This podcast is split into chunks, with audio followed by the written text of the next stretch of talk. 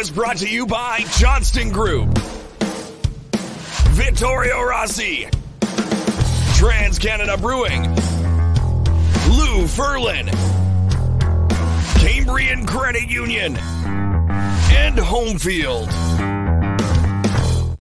Hello, everybody. I'm Sean Reynolds from Sportsnet, about to be joined by Ken Wiebe from Sportsnet. Together, we are Kenny and Rennie, and this is the Kenny and Rennie post game show.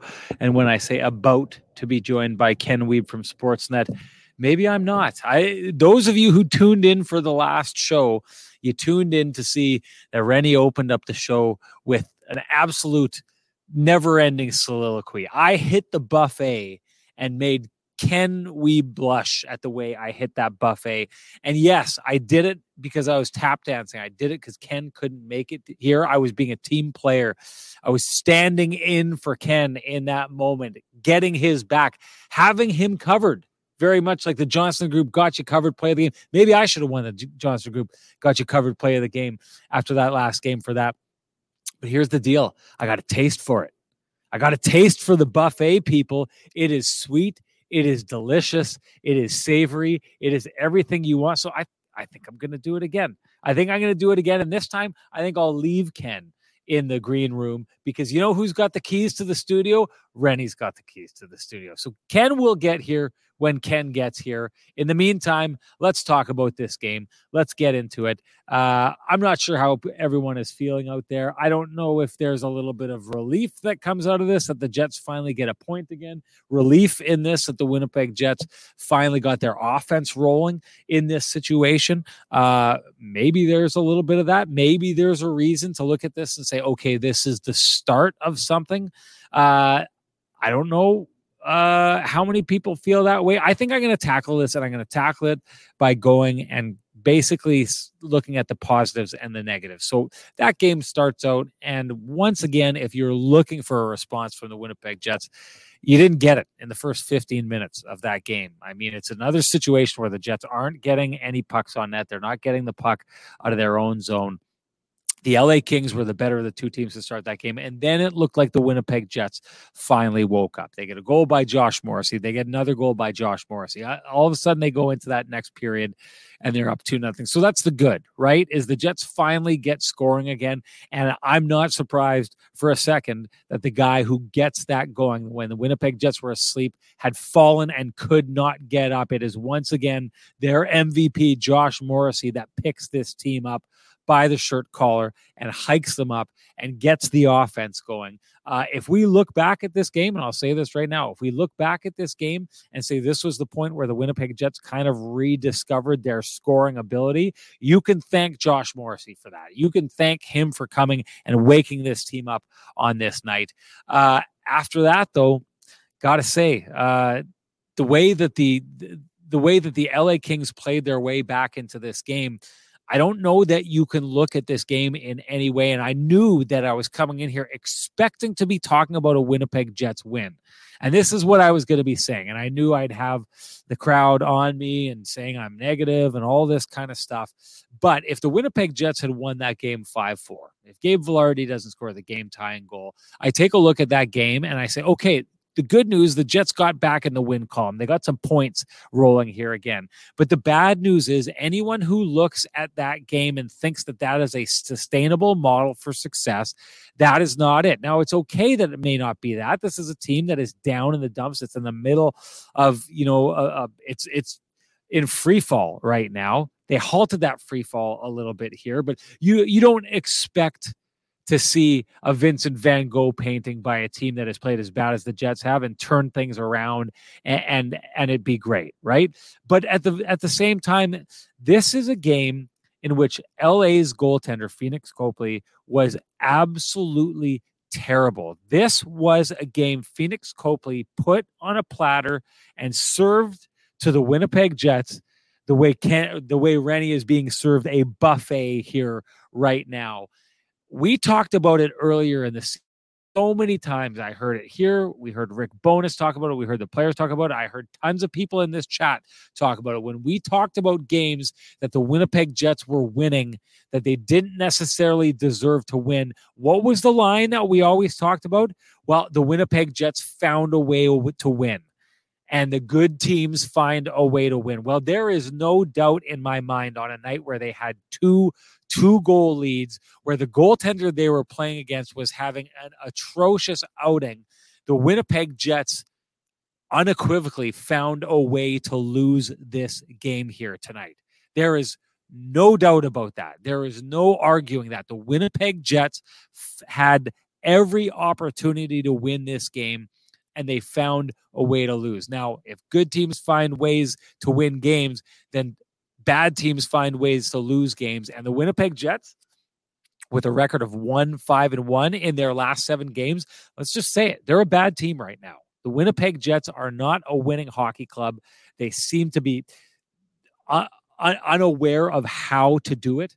Uh, and that's what we saw here tonight from the Winnipeg Jets. Now, the question that we take away from this is with that being our last game before the trade deadline, what are you left to make of this if you're Kevin Cheveldayoff? I want to give a shout out. I can't remember who it was, but one of our home field dig deeper award winners said after the game was it, I think it was the Devils game, and they had talked about the next stretch of hockey where the Jets were playing. It was the Rangers, the Islanders, the Avalanche, back to the Islanders and then this, and they'd made some kind of comment about what what happens if the Jets over that stretch of hockey. Uh, I, forget what the record was, but over that last stretch, they were saying, what if the Jets went two and five over that ending stretch? Well, down the stretch, the Jets went one, five, and one. That's their record. And so the question that we kept talking about in this show was if that happens, how do you approach this? Are you all in on this core? Are you not all in on this core? If you're Kevin Cheveldayoff, how do you approach this?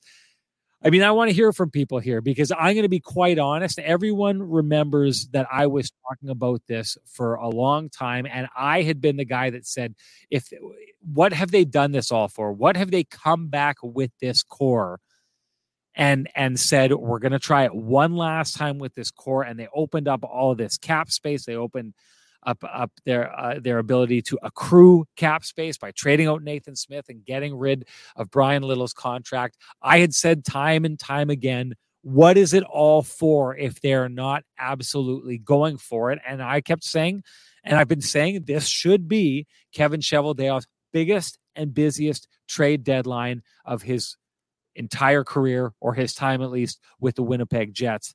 But listen, one of the things that I think you have to be able to do as a person to grow is to admit when you're wrong. And I don't think I was wrong when I said it back then, but I think the Jets have steadily proved me wrong over this time.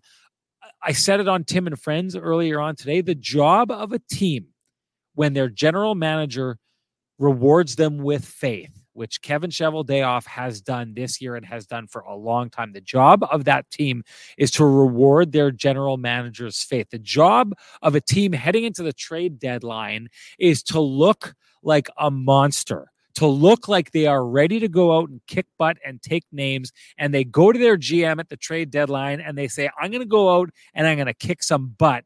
And what I want you to do is go out on the trade deadmark and get uh, trade deadline and get me some brass knuckles and go help me kick some some butt out of people. I see this time and time again in our chat room, and I could not, I could not disagree with this more. People who say Kevin Cheveldayoff needs to go make a trade, he needs to go make a big splash, he needs to trade some of our future to fix this team to help them out. I'm sorry, the trade deadline, the way I see it, teams that go and prove to their general manager they are worth investing in should be invested in the trade deadline should not be a scenario by which a drowning man is thrown a lifeline and the Winnipeg Jets heads are 10 feet underwater right now. I think it is so hard if you're Kevin Cheveldayoff to invest in this group, especially if you're getting rid of the future. I think the only thing he has left to him is to use his cap space and acquire salary dumps from other teams, which has been something that he's done quite often in the past. I think that's the only thing left. Or if you are going to mortgage you, your future, you better be getting it for assets that are going to carry for a bit into the future. So that means guys like Jacob Chychrun aren't off the table because you get those guys with term. But any idea of the Winnipeg Jets going out and getting a rental, you should be taking that idea and firing it into the sun. And you should be doing that because the Winnipeg Jets players themselves have told their general manager to fire that idea into the sun with their play. That's my take on this. Time to bring in Kenny. I'm going to let him out of the jail. I locked him in in the green room. Time to bring him in, the man with the best music in the business. Here comes Kenny.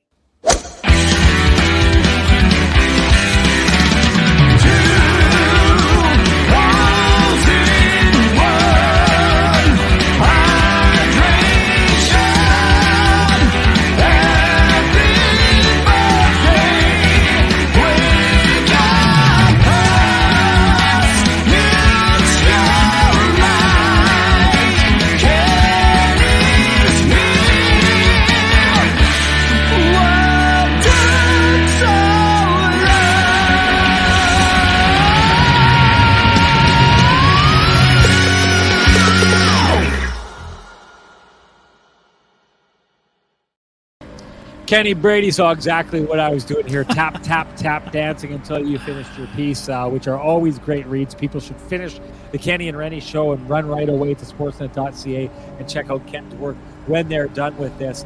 Uh, but the tap dancing is over. Ken, I feasted.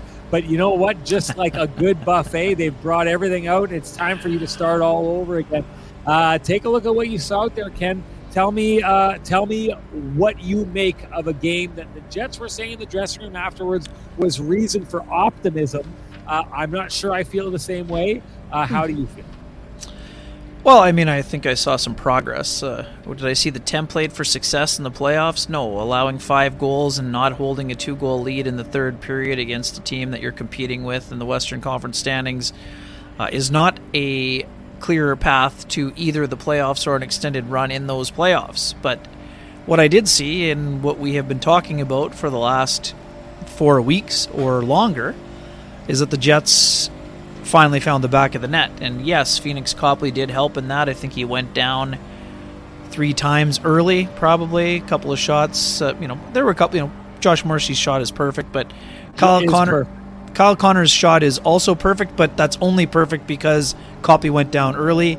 Uh, he cheated on the Kevin Stenlund goal. Terrible. So, I mean, Copley was not on his game today. I mean, the Kings are at an end of a long road trip. So, uh, for me, it's interesting. I mean, I think that's not to discount the Jets' effort in this game, but uh, I thought this is this game said a lot about. Oh, easy now. um, yeah, I mean, the Jets played fine. I mean, their compete level was high. They skated better for sure, but a couple of uh, you know, a couple of tough goes, a couple lost faceoffs. Uh, you know, Anze Kopitar did a nice job getting to the net, uh, doing a lot of what the Jets want to be doing. A couple of just absolutely perfect tip-in goals, and just you know, outstanding game by Kopitar. I mean, four goals, four goals was an impressive feat. There's no doubt about that, and a bit of an unfortunate uh, you know, turn of events for the Jets on the game tying goal by Gabe Vilardi. Dylan Samberg was in pretty good position, just kind of lost an edge, blew a tire. That led to what should have been a nothing play to being basically the equivalent of a partial breakaway. And, you know, that resulted in a tie game. I mean, the Jets needed to lock that down. Uh, they got themselves what we've also been saying they haven't been able to get themselves to extra time. So you know, getting a you know losing point here was was a step forward from Sunday, but it's not a step far enough um, for the Jets in a lot of regards. They did as much as they should be complimented for scoring five. They did give up five. Uh, they need to tighten things up defensively. There's no doubt about that. And you know, for me, I think it was a step forward in a lot of regards, but I'd like to see how they play on the weekend. I mean, this is this is this is a real good test. Oilers made a massive move today, getting Mattias Ekholm. Uh, they are tied with the Jets at 72 points, and they're they're games? going yeah. into a couple of massive games here, and, and you know it's a fun time of year. These are the games that that players live for.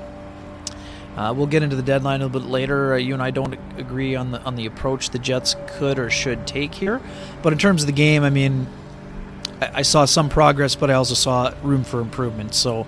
Um, I don't think that uh, Rick Bowness needed to be as uh, you know protective maybe as he was on Sunday, and Um, Sean, for the for the chat room folks that didn't agree with your assessment and my assessment of uh, Rick holding back, uh, I mean, I Oh, would yeah. say that we got the receipts uh, on Monday from Rick Bowness, Did we ever? basically saying he didn't want to say something that he regrets um, to his team after an effort he did not like whatsoever. So, yes, there were some moments in the second half of the game where the Jets took some steps forward, but uh, they were not good enough in that game on Sunday, and that's what we talked about. So, today, uh, they did move forward for sure. I mean, they played without Mason Appleton and Pierre Luc Dubois, and folks know this was not a trade related reasons a deal that was in the works.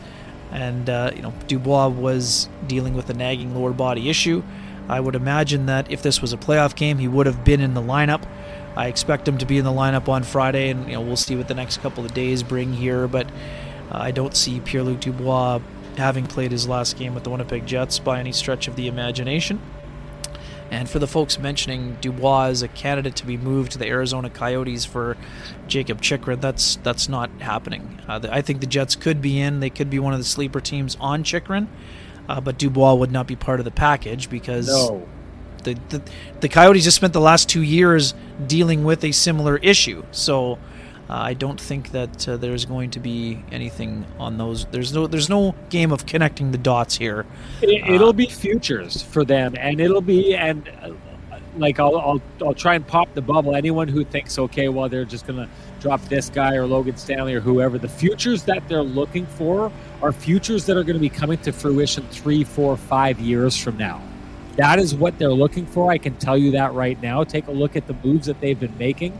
That's what they've been trying to do. They don't think they're competing until three or four or five years from now. They're not trying to, and they don't need to because they play in Mullet Arena, and as we've discussed on this show before, are not going to be out of Mullet Arena for four or five years. So they're trying to build for that moment. And so anyone who thinks it's going to be like Logan Stanley is going to be the linchpin of that deal, they're not looking for Logan Stanley, who at that stage is going to be 28, 29, 30 years old uh, as an asset for them. They want players that either are have just come out, like the McGroarty type players, maybe Lucius type players, or they want draft picks. But uh, if they're going to go get Chychrun, and again, Chychrun makes sense because if you get Chychrun, you get a guy that you carry forward.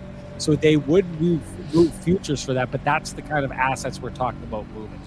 Yeah, and just sticking on the theme, and we just talked about the goaltending of the LA Kings. Uh, our colleague Elliotte Friedman is reporting that the Kings are on the verge of acquiring Gavrikov and jo- Jonas Korpisalo uh, to to address that goaltending need. And it sounds like Jonathan Quick will be one of the pieces going the other way. That's a massive uh, changing of the guard for the LA Kings, uh, the goaltender for those two banners. Uh, so we'll see how that develops uh, as we move along here. But they're they're trending toward that deal. So to me, Sean, I mean, we just talked about Chychrun. I mean, that's another team out of the Chychrun sweepstakes, right? I mean, the Kings were, uh, you know, rumored to be heavily involved in those sweepstakes. So it's up to Kevin Cheveldayoff to act here, but I would think that they're going to make a they're But going he- to make a solid offer here leading into Friday. I mean, Sh- I understand but that he's here- been here's the patient, but deal. I, I know where you're going with this. I know where a lot of people are going with this. They think it's good news that everyone is dropping out, and that what's going to happen in the end is that the Arizona is going to be left with with only one dance partner, and that's the Winnipeg Jets. And because of that, the Winnipeg Jets are going to get a steal of a deal on this. The Arizona Coyotes, from what I've been told, are willing to wait until next year. Like that's the one thing everyone's thinking. Well, they're going to have to move them. They don't feel that way, and they're not letting all these teams and the good deals that they're offering up walk just so that there's one team left and then they take Agreed. whatever is out there. They're gonna like this is it. If the Jets are gonna get Chychrun, they are going to give up their pound or two pounds of or three pounds of flesh in the process here. Anyone who thinks that Arizona is going to be like, "Wow, we really overplayed our cards," and the Jets are going to st- steal in here and take them for a second rounder, that's not happening. There's going to be pain involved with the Chychrun deal. No doubt, and this is this is the other side of the twofold, Sean. The St. Louis Blues are also one of the teams interested in Jacob Chychrun, and, and they're more interested in him next season than rather than this one because he has the two more years left on his contract. Should the Blues get Chychrun instead of the Jets, that now opens up the door to the other player you and I have been talking about a lot, Colton Parayko. So if the Blues would be the team, the trickle down for the Jets would be potentially a guy like Colton Parayko because the Blues have already invested a lot of money on the back end. Chychrun would give them a little bit of a bigger, bigger body back there. He's six foot two, 220 pounds, seven goals, 28 points in 36 games, averaging 23, 16 per game. So, to me, I think that there is a there is still a pathway for the Jets to improve their back end uh, before the season is over. I think they still need to upgrade the defense core, um, and I think that both of those players or either of those players could help uh, achieve that goal. Uh, I think that if the Jets are in a deal with Arizona, and I also think that the Edmonton Oilers have been discussed in the Nick Bjugstad sweepstakes as well. I think Bjugstad would fit in a lot of regards. Also, 13 he sat out for trade related reasons. Uh, he's got 13 goals this year. I think 12 of them are at even strength, only one on the power play. So I, I think there's a lot of other things out there still. Uh, I think that the Washington Capitals are a team the Jets will be in contact with here. It sounds like they're, you know, making they're they're transitioning their team obviously after acquiring Rasmus Sandin. Uh, they would be a team that had would have some players that would appeal to the Jets. I think Lars Ellersson would be one of those complementary players up front. Could help Yeah. the Jets bottom six. I think Nick Jensen would be a right hand shot defenseman that's a very good puck mover. Those guys are both pending UFAs. So if they were looking at more of the you know rental category, those would be two players that would be of interest to them.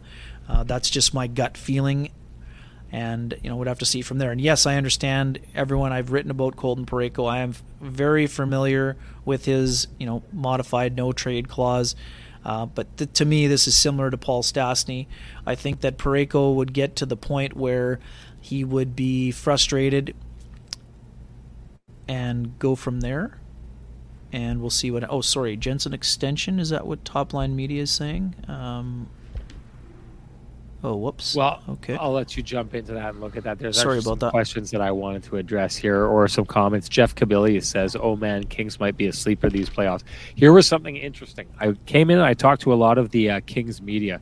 Uh, by the way, Kings media. Uh, they're really knowledgeable hockey guys. What Oh, a great! How lucky is that market to have the people who serve them there?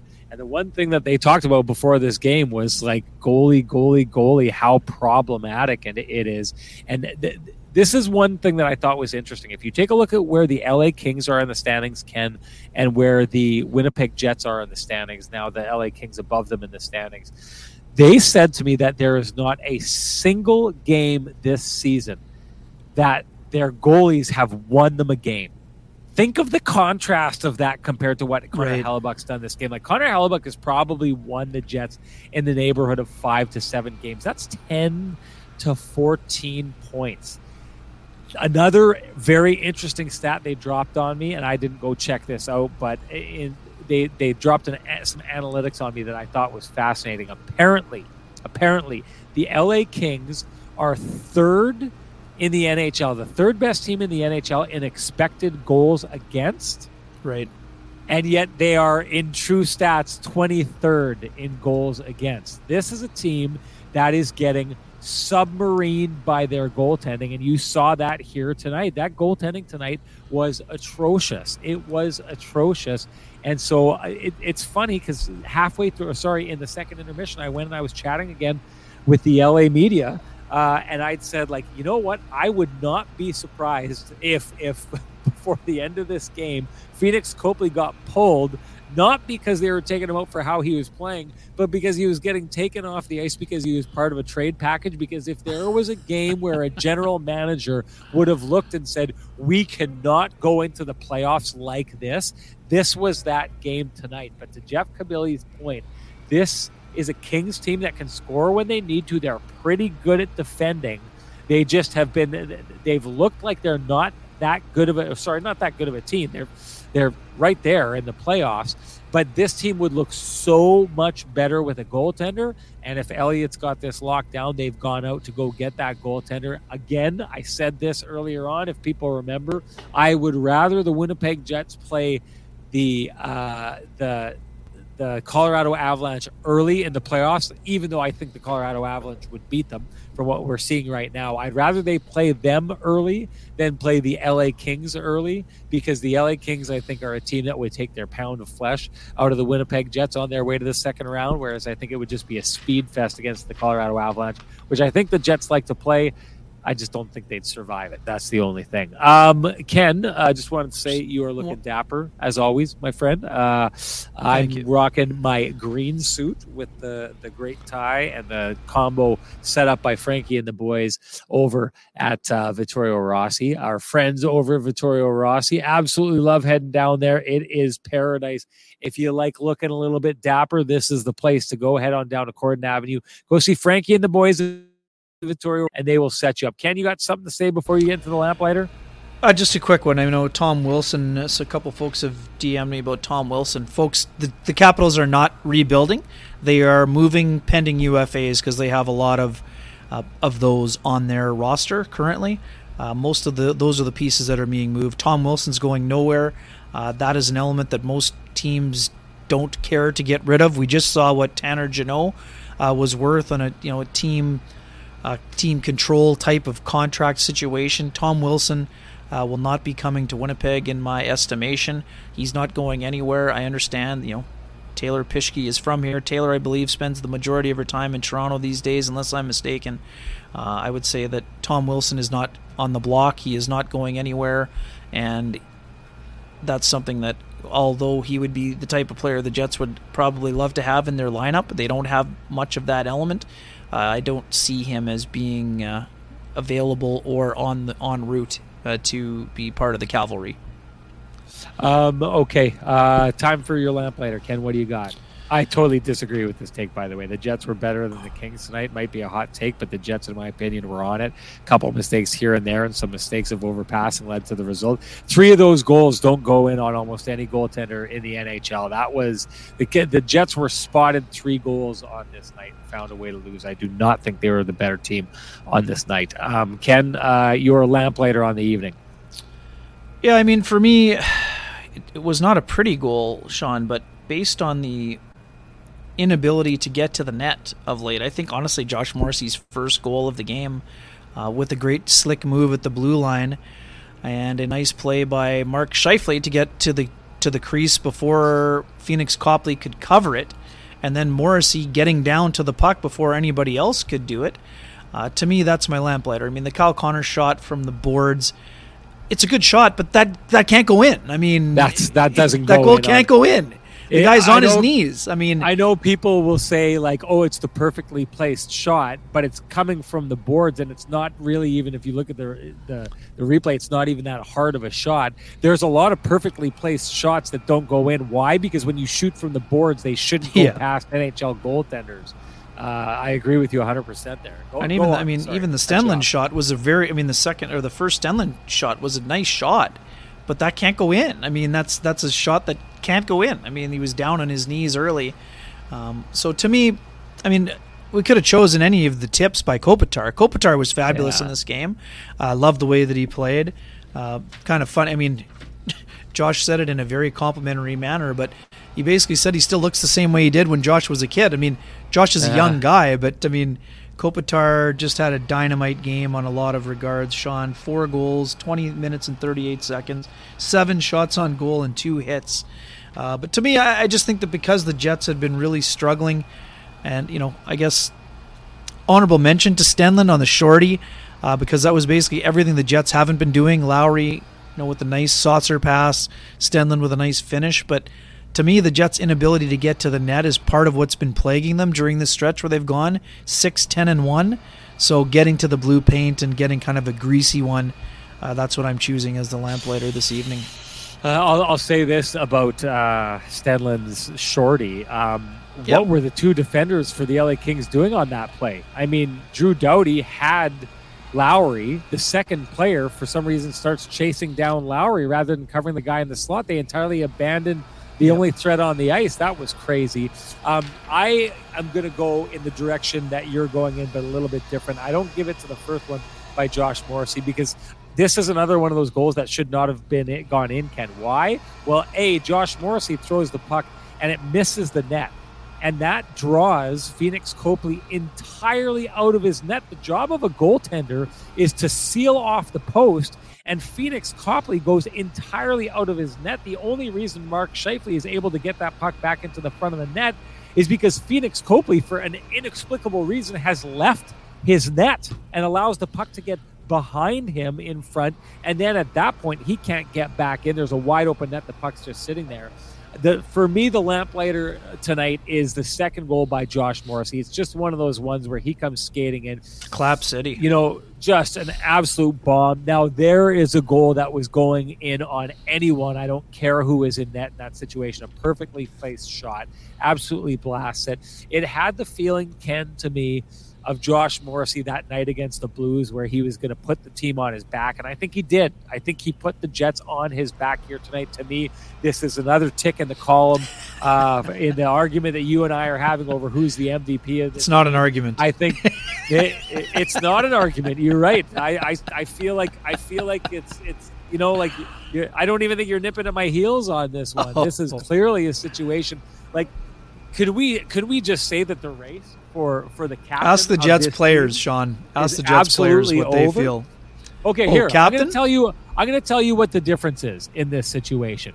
Josh Morrissey, when he jumps up and puts the team on his back, he gets Awesome. other people go. He gets other people going. Connor Hellebuyck. This and this isn't any of Connor Hellebuyck's fault, but it has to do with him being the most valuable player on this team. Connor Hellebuyck, when he throws the team on his back, the team gets complacent. They sit back and they watch him steal games, and That's then they fair. sit back and say, "Let's just do that." So the, the reaction that Connor Hellebuyck elicits in his teammates, this is none of his fault, but however it happens, Connor Hellebuyck elicits complacency from the Winnipeg Jets by going out and stealing games and being the guy who goes out and wins the games for Winnipeg Jets. When when uh, when Josh Morrissey goes out and does what he did t- tonight and what he d- did against the Blues, Josh Morrissey starts bringing out the best in the Jets. The Jets who can't score, when Josh Morrissey gets going, suddenly they can score. They can get these kind of opportunities going. So, from that perspective alone, I was thinking about this earlier today. It's not just about how you play. It's not about what you do. It's about how. It's not just about how skilled you are. You have to take the idea of Josh Morrissey's leadership and the way that he's able to grab the Winnipeg Jets by the collar, stand them up, dust them off, and throw them into the fight. You have to take into account that role that he plays and that effect that he has on the team for him being the MVP. You have to do that. Whereas, I'll tell you what they are the, the, if the Winnipeg Jets are getting into a bar brawl, Josh Morrissey stands up, knocks out two guys, then grabs the rest of his guys and says, "Come on, let's go." Connor Hellebuyck stands up and takes down the whole bar on himself, and the rest of the team doesn't get off the bar and stop drinking their beer. And there's a leadership element involved in there that I think gives me the edge on this argument. Um, I wanted to finish this off uh, just to say again, Lamplighter, of course, is Josh Morrissey. That second goal, it was great stuff. Uh, hey, I'd love it if you'd share your Lamplighter with us. Uh, I, th- I saw a lot of you were giving it to Kevin Stenlin. Good night for him, but share your Lamplighter with us because if you do, you automatically are entered to win an eight pack of Frosty Delicious Lamplighter Amber Ale from our friends Trans Canada Brewing Company. If you can't wait for Kenny and Rennie to give you your frosty, delicious lamplighter, then head on down to Trans Canada Brewing Company. Join them in their tap room at 11290 Kenaston, where we are going to be having our next Kenny and Rennie live show on March 18th. Tickets will go on sale. We have a website you can go to. We will post that in the chat at some point here. It is live as of this moment get in there, get in there fast and buy your tickets because once they are sold out, you can't get any more. Uh, but we will get that in there. And uh, hey, I forgot to announce the winner of last week's um, Frosty Delicious Sunday. pack of Lamplighter.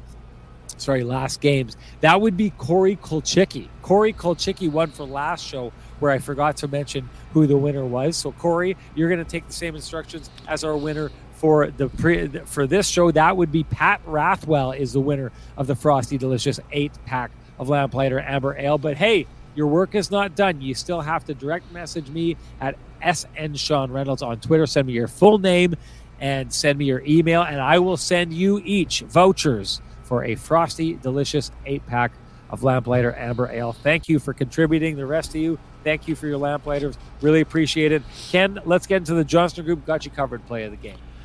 Yeah, for me, it's more of the. I'm going to choose a player in this situation. Uh, we were raving about Josh Morrissey, who had a fantastic game, but uh, I'm giving a stick tap to Dylan DeMelo.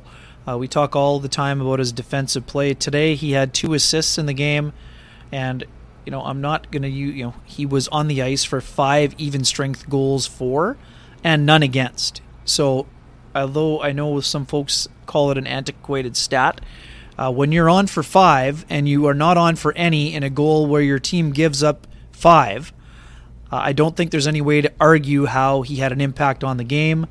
Uh, four hits in the game for DeMelo and two blocked shots. So for me, uh, he has got the got you covered play of the game handled just for his overall body of work and just another steady effort from the Jets you know top pairing defenseman Dylan DeMelo, who played you know 25 shifts for 1946 in the contest.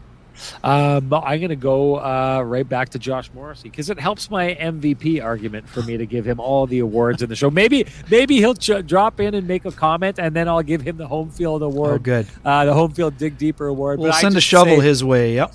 His emotion we'll is what way. sparked this team and sent them into a situation. I think the Winnipeg Jets have a point here tonight because of Josh Morrissey. Quite simply, I don't think they have it in this game if he's not playing. Uh, so I give him the got you the uh, excuse me the Johnston Group got you covered play of the game. Brought to you by the Kenny and Rennie OGs, the Johnston Group. You won't find two businesses with the same challenges, but you will find 30,000 businesses with Chambers Plan employee benefits proudly administered by our friends at Johnston Group, our good friends. Chambers Plan is Canada's number one plan for employee benefits because it evolves with the way you work and live.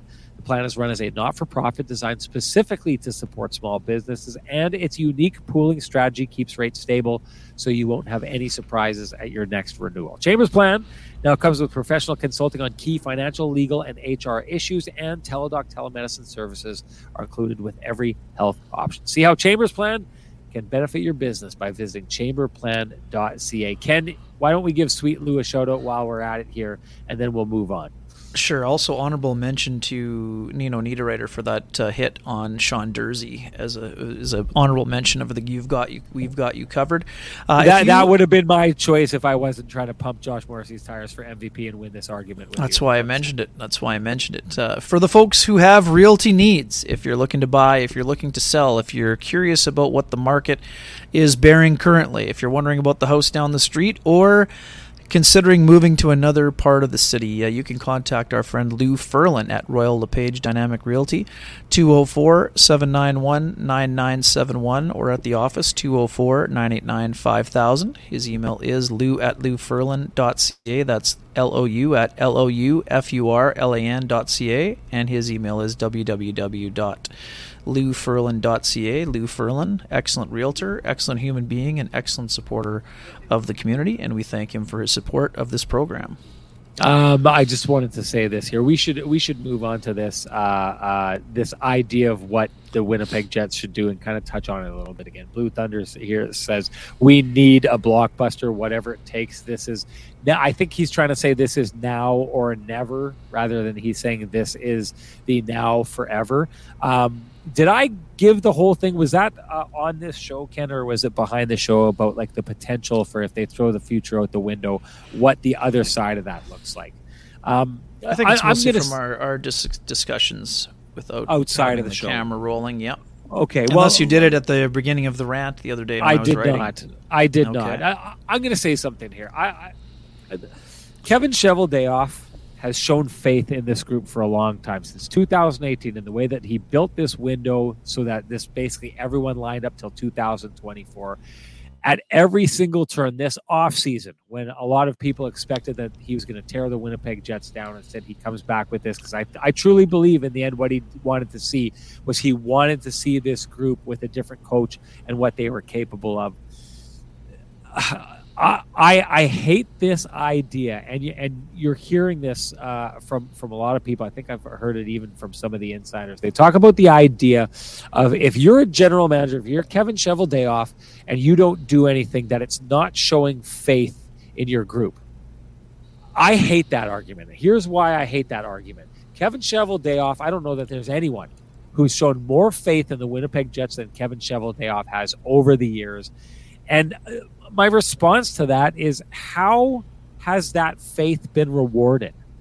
Like, where is the responsibility of the players to make up the general manager's mind for him that he needs to go in and that he needs to do something? Now, Kevin Cheveldayoff's job is to give this team as good of a of uh, a possibility uh, it can to win within reason, and the reason has to be how how you set this team up going forward. Now, if you're the Tampa Bay Lightning, this is what you get from the Tampa Bay Lightning. You get Nikita Kucherov, you get Steven Stamkos, you get Victor Hedman, you get Andrei Vasilevskiy. You get a team full of people, Brayden Point, uh, Anthony Cirelli, on and on. You get a team full of guys that you know exactly, exactly what those players are going to give you when it's on the line. So it becomes easy. You can take a look and those players go out night in and night out and they show you who they are, what they're capable of, and what they're going to do.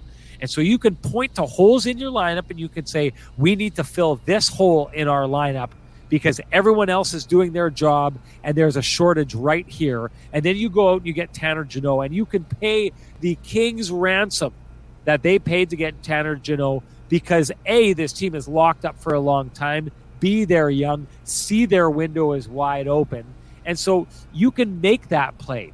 It's not the same. Anyone who wants to try and compare that situation or other situations, the Winnipeg Jets have their own unique situation. What makes this difficult is if you're Kevin Cheveldayoff, and never mind if you're Kevin Cheveldayoff, you're you can, or if you are anyone in the chat room or anyone watching this at home, what do you know with certainty you can expect from the Winnipeg Jets going forward into the playoffs. It is an absolute crapshoot what this team is going to do. Are they going to wake up? Are they going to look like world beaters? Are they going to continue doing this right now? Are they going to fall out of the playoff race?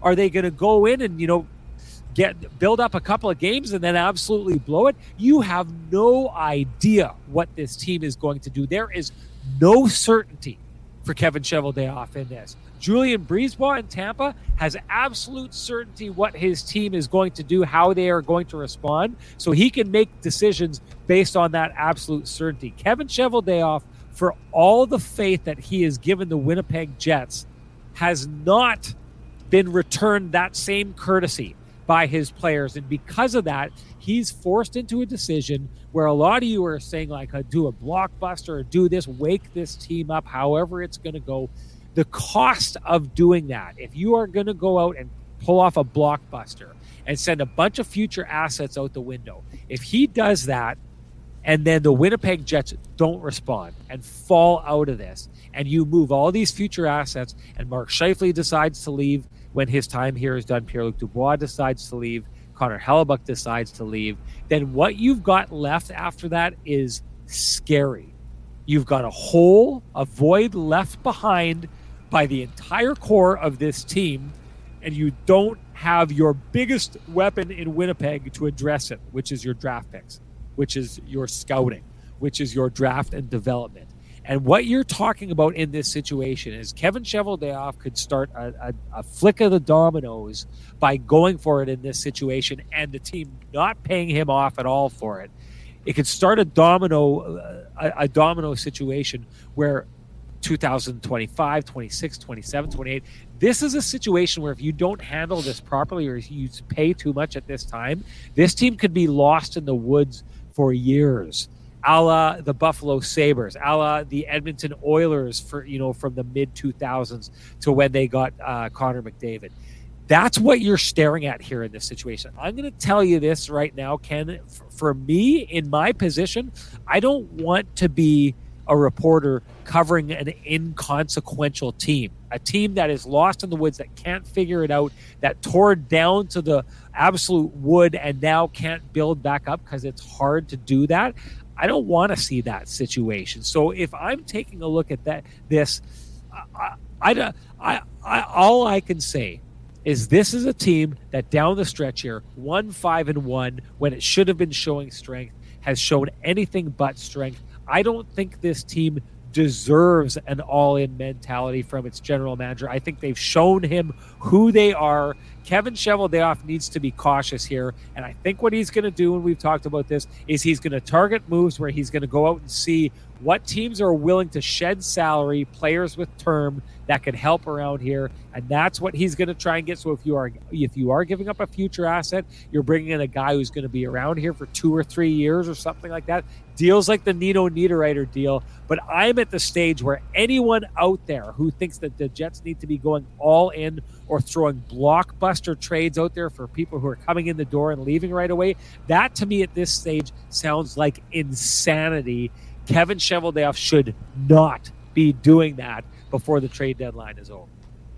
I mean, for me, he has an obligation to try to make the team better. I'm not saying he should push all his chips to the middle for rentals, uh, but at the you know, what we've also been discussing is you know since 2018 this core hasn't gotten the job done. So I think it's his obligation to augment that core, whether that means moving a core piece that if he prefers to do that in the off season, by all means. But um, if if this if the Jets can't pull themselves out of this tailspin, uh, I'm not saying they should trade all of their first round picks or their best prospects, but at the same time, moves need to be made. I mean, there will be players who are not waiver exempt moving forward. They still have some players that are going to need to integrate into the roster. Uh, if Ville Heinola is not part of the solution, then he should be moved for an asset. Uh, otherwise, he should probably be playing, right? I mean, and I'm not saying Ville Heinola would be the solution to the Jets' problems. He's been up this year and didn't make an impact. Uh, so I just think that the Jets need to be active. I'm not saying that they should push all their chips in for a chance to win one round. What I am saying is they if they've already distinguished that they need to improve their core, then they can make steps to improving that core right now. Uh, we use the. Tr- I mean, I understand people don't like to talk about the Maple Leafs, but Sean, if the Jets are going to have to move even two of the four players you mentioned, that's where they will recoup assets. That's where you will get either players with term or first round picks. So if if Kevin didn't change the core in the summer, it's his obligation to help augment them right now. Um, I don't know. I, I, I understand where you're coming from exactly, but then there, nothing is getting solved because the team's not changing. If if no moves are made, I mean, Niederreiter is a smart addition. Niederreiter is a guy they might think they could sign after, you know, to keep him here more than just one year. So, or after this year coming up when he has the one year of term left. So, I, I just think it's interesting. I mean, we were talking about all in earlier. I, I agree with you. Uh, this recent stretch would give Kevin Cheveldayoff pause not to go all in. But I mean, the, the Leafs have the same issue as the Jets. The Jets have won three more rounds than the Leafs have since 2004. So for me, that's what all in looks like. There's no guarantee. They could lose to the Tampa Bay Lightning, but at least Kyle Dubas did his best to try to augment the roster. And he did it without giving up his best prospect, Matthew Knies, right? Now they moved Sandin, but I just think that there there are ways to improve the hockey team without mortgaging the entire future. And there are probably players the Jets have an idea about that they want to move on from. So to me, they need to use those assets to help make their team better for a longer stretch, Sean, just like what you're talking about. But I just think that standing pat beyond Niederreiter would represent a half measure, which is what we saw last year when the Jets made a very smart trade for Copp, but held on to Paul Stastny. Like they, they could have added to the asset pool by moving Stastny. Now I understand the market wasn't as strong for Stastny last year, and I understand they view, viewed his leadership as valuable, but it was like a that was like a half measure like we talk about. So I don't think the half measure or standing pat is the right move for the Jets. I understand there's no consequences for me in saying that, but I think that the Jets need to improve this roster. I've been consistent with that messaging since basically November, and I think there are still important pieces of the puzzle here that could be helpful for this team if they're given a little bit more support. So I mean, we'll see what happens. Things have kind of leveled off or plateaued for the Jets. They need to show what they're made of. They need to show that they're better than this 6 10 and 1 team. I don't see them going into a heavy rebuild, which which would be a vote towards standing pat, but I don't see that happening. I think that Kevin Cheveldayoff, even with an extension, I think he feels some urgency This is a team that needs to get into the playoffs first and foremost, and they need to get some seats filled with some dates, whether that's two or three or six or whatever number that ends up being. Because I think there is pressure, there will be an impetus to move some assets. Uh, like I said, I'm not telling them to move all their first or their best prospects, but they have to be listening and in trying to get their they have to be proactive in terms of trying to make the team better, and that's what I expect Kevin Cheveldayoff to do. I don't expect a ton of blockbusters, uh, but I do expect them to be active in trying to improve their team and change the complexion. Sean, this is what we've been talking about for years. They have too much of the same up front, and they have too much of the same on the back end. So get going on the composition of the roster. I'm not saying go out and get somebody on a rental, but go out and get somebody that changes the complexion of the roster. Nino Niederreiter was an important first step in that process. He brings a lot of qualities they don't have enough of. So go out and get somebody else like that that has some term, and that can help them improve both in the short term and the long term. And that's why I think he needs to be a little bit more pro. And again, I'm not saying he's not being proactive. And also, people that are saying that there's nobody left on the board, that is totally inaccurate. There will be players that come on the board in the next three days that weren't on the board yesterday. The Detroit Red Wings just got thumped for the second night in a row against Ottawa, and suddenly Ottawa's tied with Detroit, and now maybe Detroit is selling. So uh, let's just see what happens in the next couple of days, and we'll go on from there. Sean, I think we should talk about Nikolai Ehlers here. We got you know eight Okay, minutes be- left. before we do that, th- there's a couple things I want Sure. to say. Like, for, first, we essentially are coming from two total opposite sides of this situation, but in the end, landing on the same idea and saying the same thing. Like, Yeah, I- we agree. they're I'm- not. all, they're not all in anymore. They're not I just in. can't see. And I they mean, are no way And if in. they are, that will come as a total shock to both of us and to many around the league. Exactly. Like what what I th- what I think both of you and what sorry what I think both of us are saying in this situation is that the Jets need to look around and they can still capitalize on the, the cap space that they've created for themselves to go out and find more Nino Niederreiters, right? Yeah. Or like I'd said off the top of the show, it doesn't mean that you can't go and get Jakob Chychrun because Jakob Chychrun is a guy that you can carry forward. But uh, I, I'm just saying here, like, like, like, and I agree with you 100. percent It's Kevin Cheveldayoff's job to do what he can to make this team a better team. But, and I'm going to get into this a little bit here. I still stand by the comments that I make. Like, where's the responsibility for the players to to pay back the faith that has been shown to them by their general manager? So Scardy here says, Sean, so you're blaming the team Chevy built for letting Chevy down? Like, do you not think that the players have some kind of role or responsibility in this? You think they're just empty vessels on a chessboard that Kevin Cheveldayoff is pulling out there? Like at some point, you've got to go out. You have to make it happen. And if you've got a general manager that has shown you time and time again that he has faith in you, what I'm saying is not at all what you're saying here. What I'm saying is at some point he needs to operate on the idea that the players are not returning the faith or not earning the faith that he's put in them. That's one of the things I wanted to touch on here. For sure. The other things, because people now all of a sudden are talking about rebuilds and to, leading to a team being somewhere else. Julian Lebowski says, "Guys, a rebuild does not mean the team moves on." Laugh out loud. Do you know how many, how much money Thomson has, and how much the league survives with TV deals? That's one of the things they're saying. I'll just say this: anyone who thinks and they start pointing to the empty seats in this building and stuff like this, anyone who thinks that the Winnipeg Jets not having a winning winning team will will mean that the Winnipeg Jets are gone, then you might as well say that the Winnipeg Jets and the city of Winnipeg is not a hockey market.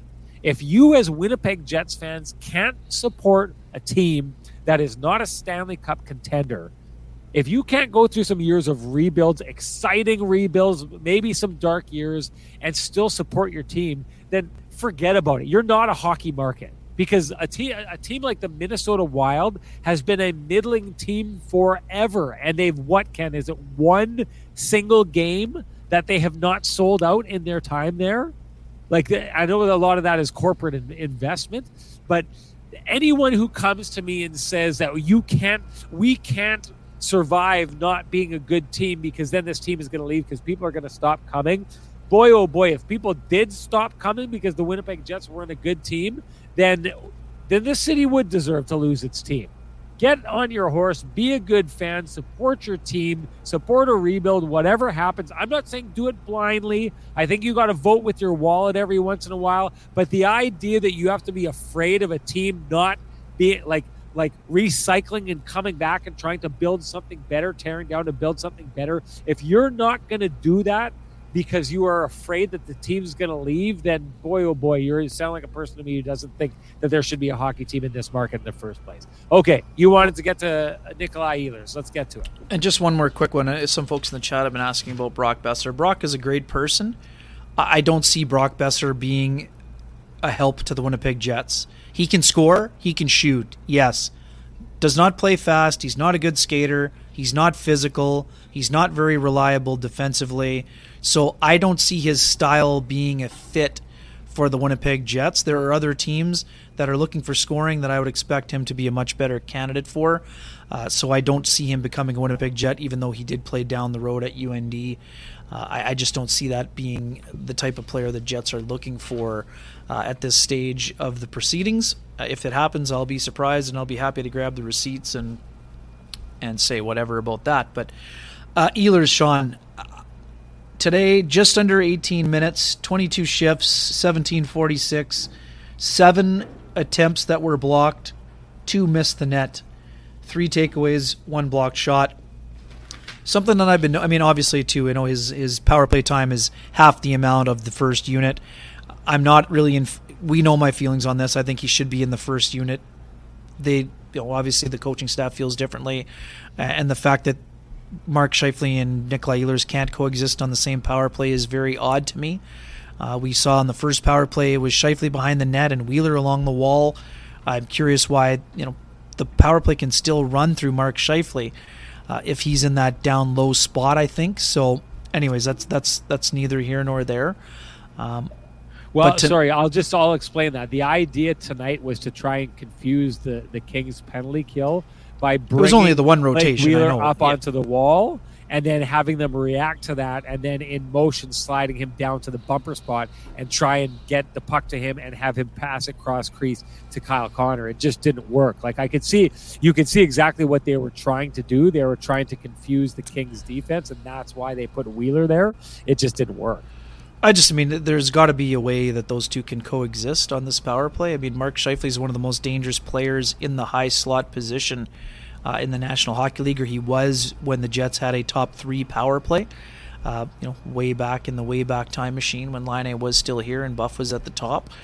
Regardless, Nikolai Ehlers to me right now is trying incredibly hard, but he is not finding a whole lot of chemistry with his line mates, and I, he's still getting his legs back. I mean, he has bursts where he shows that flash and dash, but to me, right now, Nikolai Ehlers is still coming back from a very major surgery.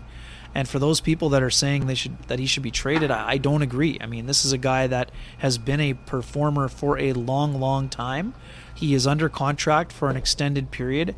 I think the Jets need to work hard to find him line mates that he will fit with. Um, I mean, there are players on this roster that that can be the case with and I think that he needs to play a little bit more with you know Niederreiter and see what happens from there. But I know a lot of folks are up in arms about Ehlers, and some are fed up. But I mean, does does he need to turn you know reduce the number of turnovers a bit? Sure, but to me, he's trying to make things happen. It's not from a lack of effort, uh, but to me, I, I think he hasn't really he's not really clicking the way that we're used to seeing uh, from him. And the only way he's going to get through that is by playing these, you know, 21 games down the stretch and getting himself up to speed uh, for the playoffs. I mean, the Jets need Ehlers to be one of their most impactful players.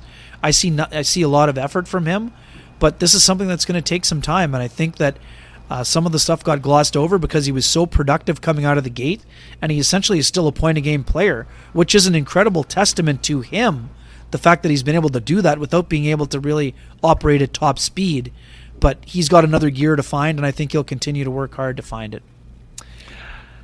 Okay, I'm going to say this. Uh, you know what I think is happening with Nick Ehlers right now? To me, um, you know how he was he was a little bit like Patrik Laine in that he could get down on himself. You could see that in that yep. situation. I always thought it was weird when Paul Maurice was in town that Paul Maurice just refused refused to hold anyone in this lineup accountable outside of you know like bottom six players except for Nick Ehlers. He had no problem with Nick Ehlers. He had no problem highlighting that he wasn't okay with Nick Ehlers.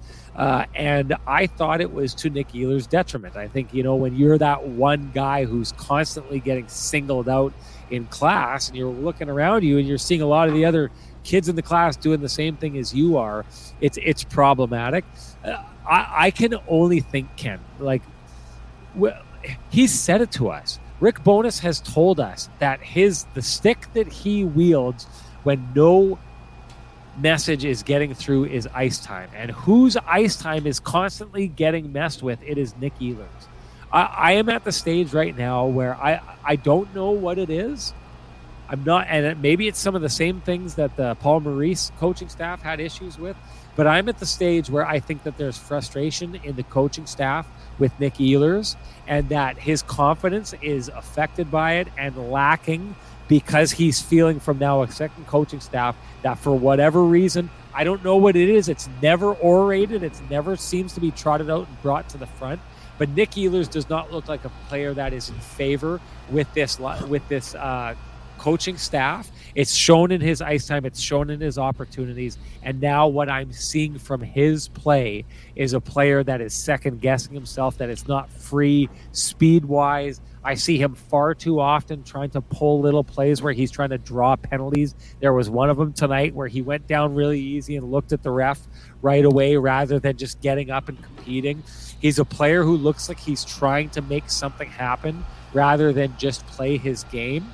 Um, I'm not saying that I'm in the school of people who are saying that this this is a guy that should be traded, but I do think we're getting to a stage after one coaching staff had issues like this, and now it looks to me in practice that another coaching staff is having that. That if we continue on through this, depending on what happens in the playoffs and at the end of this year, if there's not enough belief in Nick Ehlers in this organization, then they should be looking to move him and see what else that they can get for him because we we are having this conversation too often and we're seeing you know them go back to the same old that isn't really working rather than trying him when it was only a couple games ago, Ken, that they brought him in and he scored a power play goal. Like some of the most recent success they've had on the power play was entirely built on moving him into that spot and off the opportunities that he created. And he has quickly found himself off that power play. It does not make sense for a power play that is desperately searching for answers to not go back to a guy that gave them answers just a little while ago I don't know what it is. I don't get it, but there's obviously something at issue here. I mean, just one quick thing. I mean, we know what happened with Jason Robertson. Rick Bowness was hard on Jason Robertson. Now he's one of the most dynamic goal scorers in the National Hockey League. Uh, that tough love worked with Jason Robertson. Uh, and I would say that before the Jets should ever consider moving Nikolaj Ehlers, they give this a little bit more runway, uh, especially into a season two under Rick Bowness's guidance before they consider any type of activity on that front. Like, and here's something I think uh, Waiters uh, brings this up here and says, I'm sure Chevy has had offers on Ehlers. I think one of the things that's kept Ehlers in town is the fact that he's on, uh, you know, a, a good contract and he has term right? Like this is what Winnipeg is going to go out looking for at the trade deadline is players with term. They want guys that they've got control of that are going to be around here for a really long time. And I think that's one of the things that has made Nick Ehlers most valuable here is the fact that he decided to stick around and stick around for a long time. But I just have to say what we're seeing on the ice, this is a player that is too advanced in his career to be going through this. Like it seems to me that they're you they're using tactics against him that you use on extremely young players. Like this is a player who's he's a year older. He's the draft class before Kyle Connor, is he not? 2014 draft class. 14, yep. 2014. I mean, this is this is not a young man anymore. This is a 27 year old man. Think about where you were in your lives out there when you were 27 years old. These the the way that he is treated, and I don't say that in a bad thing, the way that he is handled here in Winnipeg just constantly looks to me like they're trying to reset, reset, reset, reset. And I just wonder if maybe it's not time when when it, the dust settles at the end of the season to let Nick Ehlers go someplace with a team that takes a different approach with him because maybe what they're looking for in Nick Ehlers doesn't exist, but maybe somewhere else Nick Ehlers would be exactly what they're looking for. I guess is what I'm trying to say here. Ken, we should shut things down here. Um, uh, Oh, I wanted you to ask this question though. This uh, or answer this question. Kenny's Waterball says, if the Jets aren't all in, then why are they wasting a draft pick on Nino Niederreiter? There has to be more. You know the answer to this question. The, the answer to the question is because Nino Niederreiter comes here and they acquire a guy who's going to be around here for a number of years after this. They got a player with term who's good right now. So these are the deals they'll make. It by no means means that they're going to be all in. Um, I, I'm gonna send the uh, sorry before we get into that we've got some fancy new graphics before we announce our home field dig deeper uh, award winner we've got this nice stuff from the uh, the people at home field and of course that means when you see this banner it is time to throw a spotlight on the comments uh, that, that really good. stand out here for the uh, home field dig deeper award and today that is going to go to Turd Ferguson, who says, I think we've wasted too many of Helly's best years to convince them that they can do better for him moving forward. This, I think, is a big issue here, Ken. Uh, people, someone was talking about it, and they say I draw a bleak picture of these players not uh, re signing here.